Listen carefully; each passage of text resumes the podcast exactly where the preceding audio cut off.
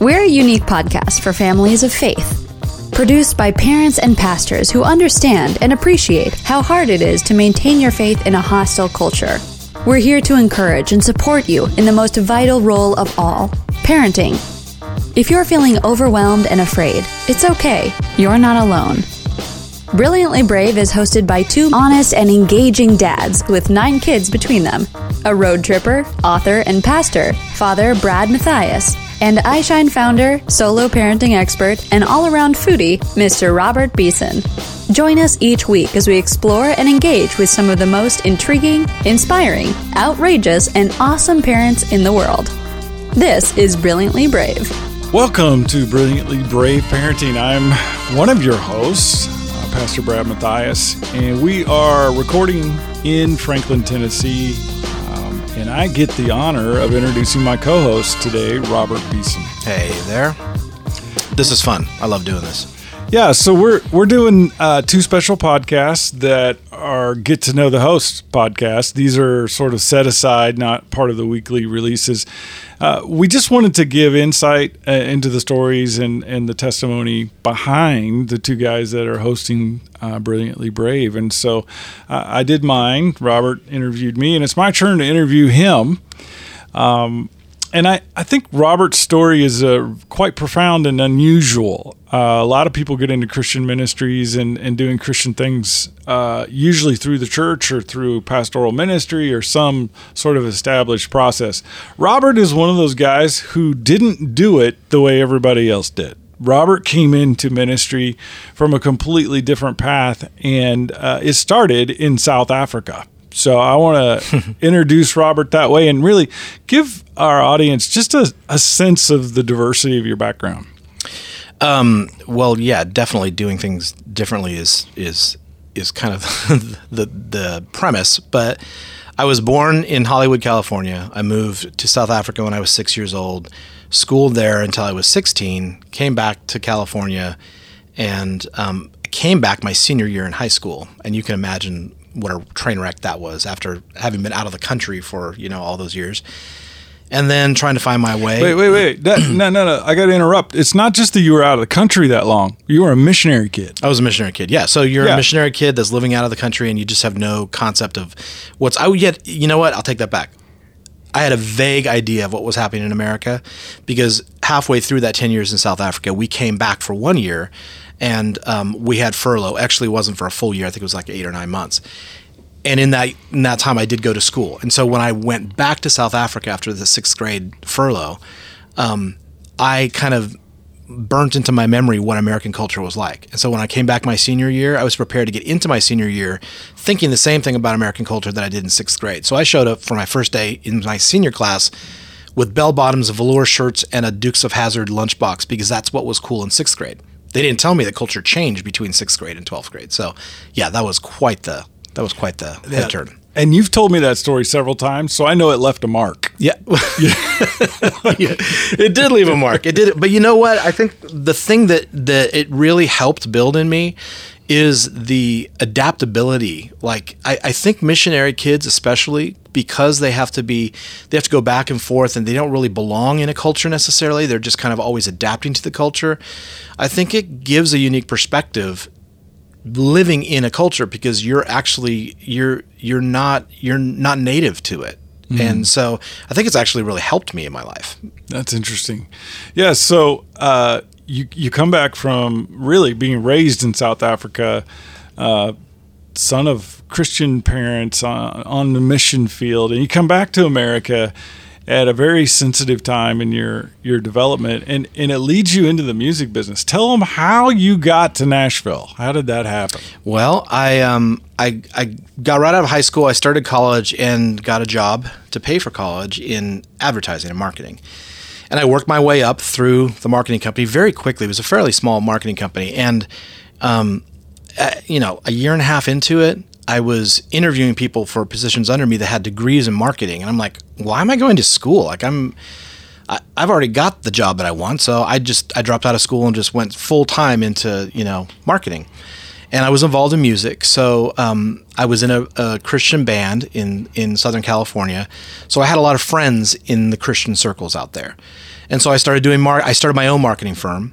And that turned into a T-shirt printing firm for labels and um, and and bands that were touring, and uh, among other clients. And that kind of grew, and I, I got asked to do some marketing for a larger marketing company in Seattle, and that was we focused on promoting things to MTV and different radio stations, building street teams. That turned into helping launch a label for Maranatha Music. Um, this was all completely not orchestrated by me. Um, and then, you know, what happened is when we got involved with Maranatha Music, we really retooled our entire business to just focus on because it's sexier being in the music business than than printing T-shirts. You know, so it's like, okay, this is this is what I want to do. Way this looks cool. cooler Yeah. um, and it's not quite as labor intensive as far as manual labor. So I basically, in my just naive state, said, okay, well, let's drop some of these other accounts. And you know, we had a chemical company that we worked for that did that created grout, and we had a radio station and whatever. Those were and real estate people. Um, that was not the priority. So we moved our marketing company to just focus on music. And when Maranatha decided, you know what, we don't want to do this music label anymore, um, I was left without the clients that I had. I had a staff, and um, I just went upside down. And so everything, everything that I've been working towards, that I thought I was working towards, um, just collapsed. and so I thought, well, I've just spent the last year developing a business plan for starting a label. I'm just going to take those same, same that same plan, the same ideas, and the same relationships, and I'm just going to start a label. I don't know what else to do. Like so, I I started a label and um, got distribution back in Nashville, and um, then got bought by the the company that's distributing me, and they moved me back to Nashville to run the company that I started in California. Right. And so for our audience, um, you know, Seattle is one of those uh, sort of hubs of creativity and and Yeah. and uh, definitely some some significant music in the last 30 years has come out of Seattle. Um, Robert, I think the first band you really developed and signed was a little known band known as Jars of Clay. is that right? That's true. That's Yeah. one of the first artists that we released on the label. Yeah. So for our audience, if you're not familiar with Jars of Clay, just Google it. Uh, very big band, arguably one of the biggest bands ever in Christian music. Um, you quickly established a reputation for being able to pick bands, to, to spot talent, uh, to direct the development of different artists here in Nashville.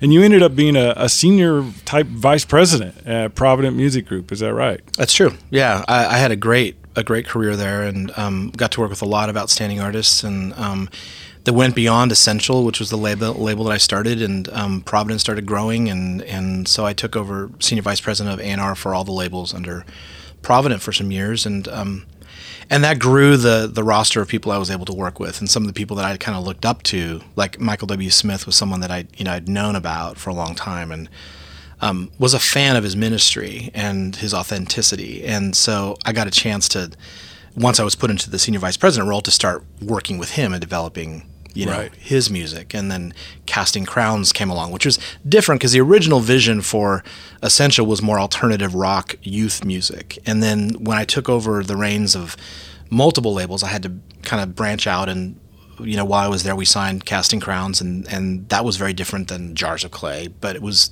it stretched me, you know. Mm-hmm. So, yeah, it was it was an awesome awesome career and and great time professionally. Right.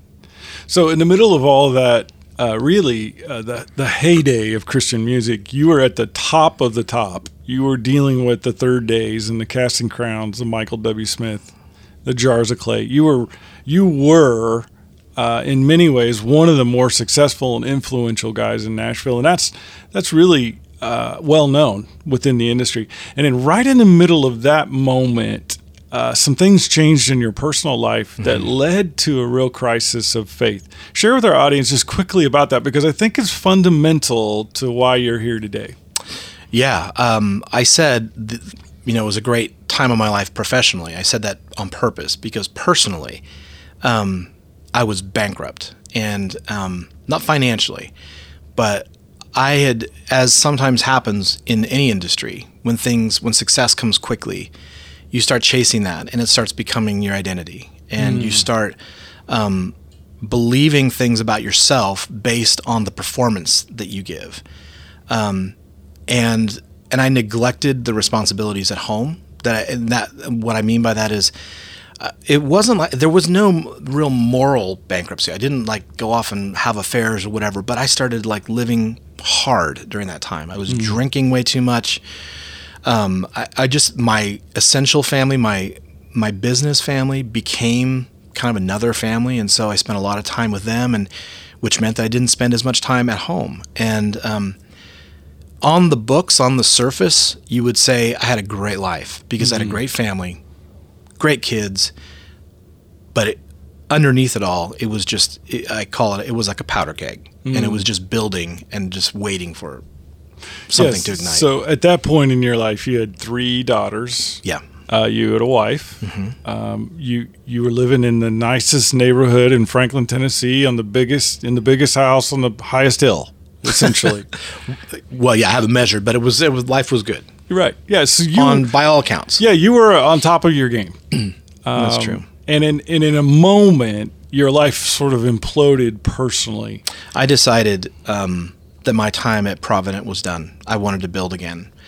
Um, three months after making that announcement, I woke up one morning and um, my wife of 13 years was gone, and there was no note, there was no, there was no call. I just had no idea. We had been having significant problems in our marriage for about two and a half years, and um, so I was sleeping upstairs in our guest room and I came down one morning and the door to her room was open, and um, it was just you know it's one of those moments that you know life is going to change. I I can't describe it, but if anyone listening has been through anything like a divorce, there is this moment where you're going, okay, this is where it gets real, and there's a new normal that just started, and and so she left, and um, and she left the three girls with me, and she disappeared for a couple weeks. We didn't know where she was. I didn't know if she was you know alive or not, and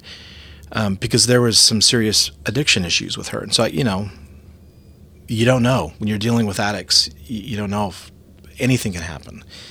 But eventually, you know, we found out that that she was alive, but she had just made the decision that she was moving out and going on with her life, and it didn't include me or the girls.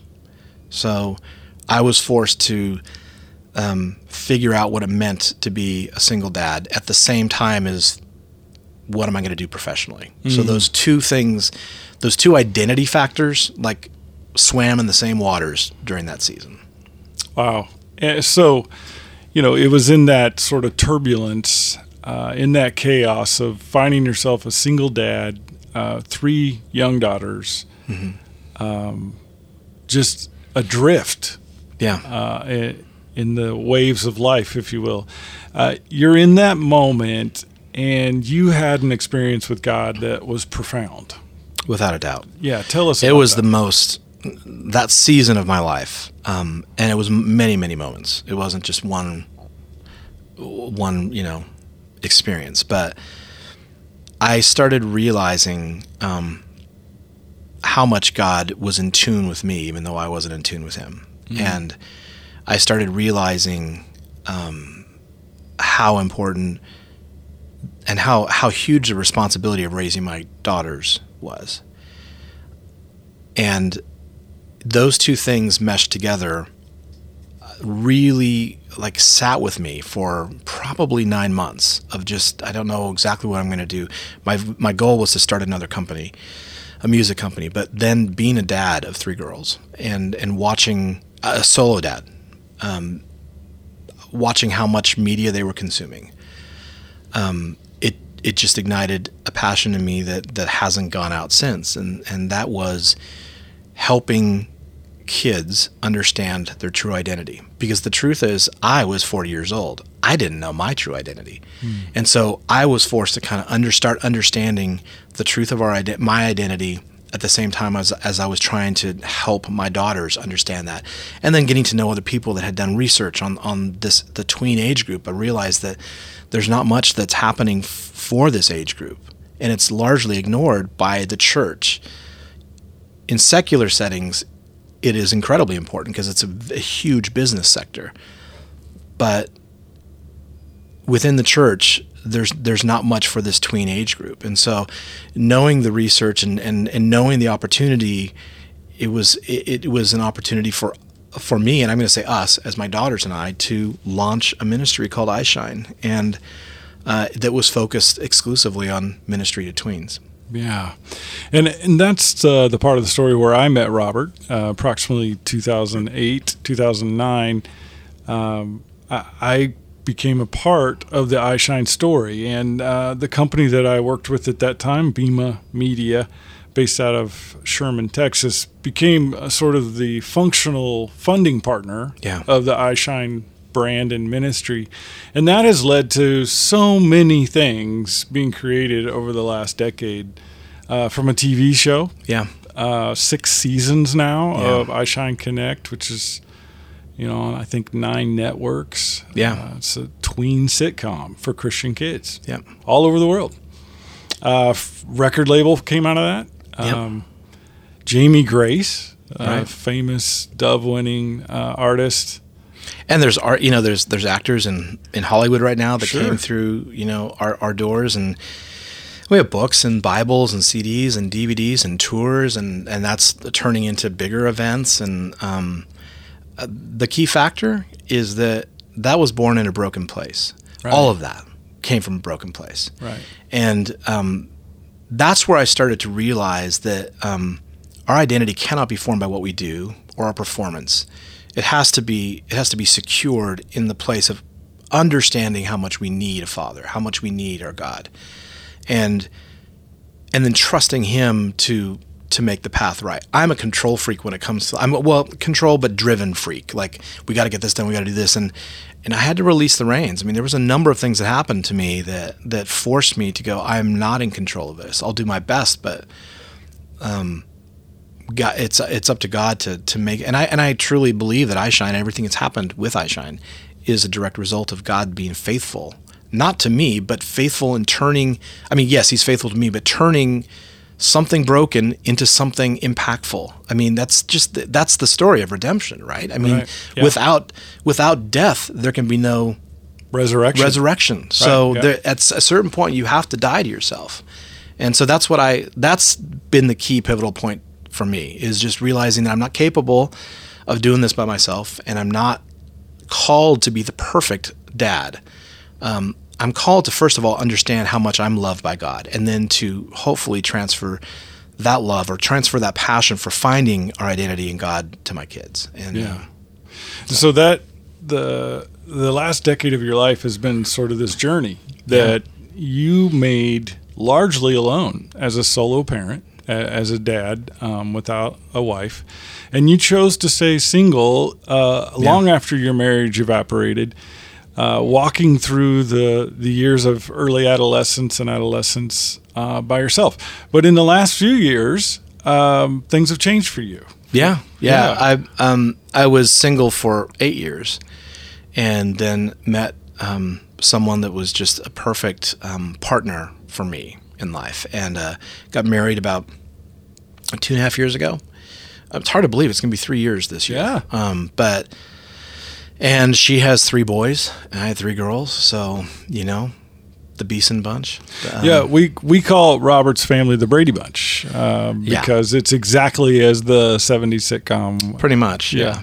so it's been it's another adventure and um and through through all of it I, i've just been so blown away that you know there is a constant that we can count on that that god's in god's sovereignty his he is trustworthy and faithful to take care of us and also to take care of our kids um, they are his kids first and it's that's not lost on me. You know, being a single parent, a lot of times you feel like you're out of control and that on a daily basis you're damaging your kids because you don't know the right things to do. And um, I had to surrender even that and go, I have to trust that God, these are your kids, and and um, you've said this before that for some reason you chose me to be their dad, and so I'm going to trust that I'm in the right place and they're in the right place but knowing the author of both is you, and so you're going to have to help walk us through them. Yeah, and so for our audience, uh, Robert uh, brings this incredibly helpful insight. Uh, into the struggles of solo parenting, uh, blended family. Um, and so, as we address and respond to these different interviews and ideas on Brilliantly Brave, we're bringing a diversity of viewpoint. Um, it's not just the traditional uh, Christian home that's represented here. This is this is the viewpoint of a of a single dad and then a blended family. Right. Uh, and so I, I think God has used that to help us identify and connect with a variety of different parents who are experiencing life in a variety of different ways. Right. Yeah. Well, the family nowadays is so multifaceted. I mean, it looks it looks so different, and um, so I think being honest and transparent about what we're going through is going to help other. Our prayer is that it will help other people. Just in the first, the first thing is to help them know that they're not alone. There are other people that are going through Yeah. this, and that they should not feel isolated. Um, Yeah. Well, I just want to encourage our listeners to support Robert. Uh, he has his own uh, sort of sister uh, podcast to Brilliantly Brave. It's known as Solo Parenting. Uh, you can find out more information at the Brilliantly Brave website and or iShineLive.com. And so, Robert, thank you for agreeing to co-host this show. And I know our audience now knows you. so It's my honor. I'm so I'm so excited to be involved with this. yeah. So thank you for tuning in. You have been listening to Brilliantly Brave. Get to know your host. Thanks. God bless. Parents, remember, even if you may not feel brilliant or brave, you are. For God gave us a spirit not of fear, but of power, and love, and self control. And I am not ashamed, for I know whom I have believed. I am convinced that he is able to guard until that day what has been entrusted to me. 2 Timothy 1 7 and 13. This podcast is a service of iShine Ministries and the Tween Gospel Alliance, all rights reserved. Donations to Brilliantly Brave are tax deductible at iShineLive.com.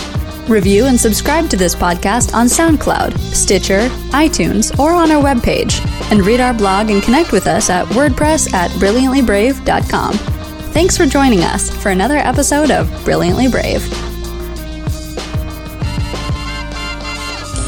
What our kids believe is going to define them for a lifetime. According to George Barna, by the age of 13, what a kid believes is what he'll die believing. For parents and for pastors, that's a frightening experience, especially if you've got an 11 or 12 year old. At the iShine Ministries headquarters, this became a huge priority in the last year. We partnered with the Tween Gospel Alliance to bring you a brand new resource known as the Shock and Awe Study Guide. And I'm here with one of the co founders of this entire program, Robert Beeson. Can you tell us what is the Shock and Awe Study Guide? It is awesome. More than that? Yeah. Okay.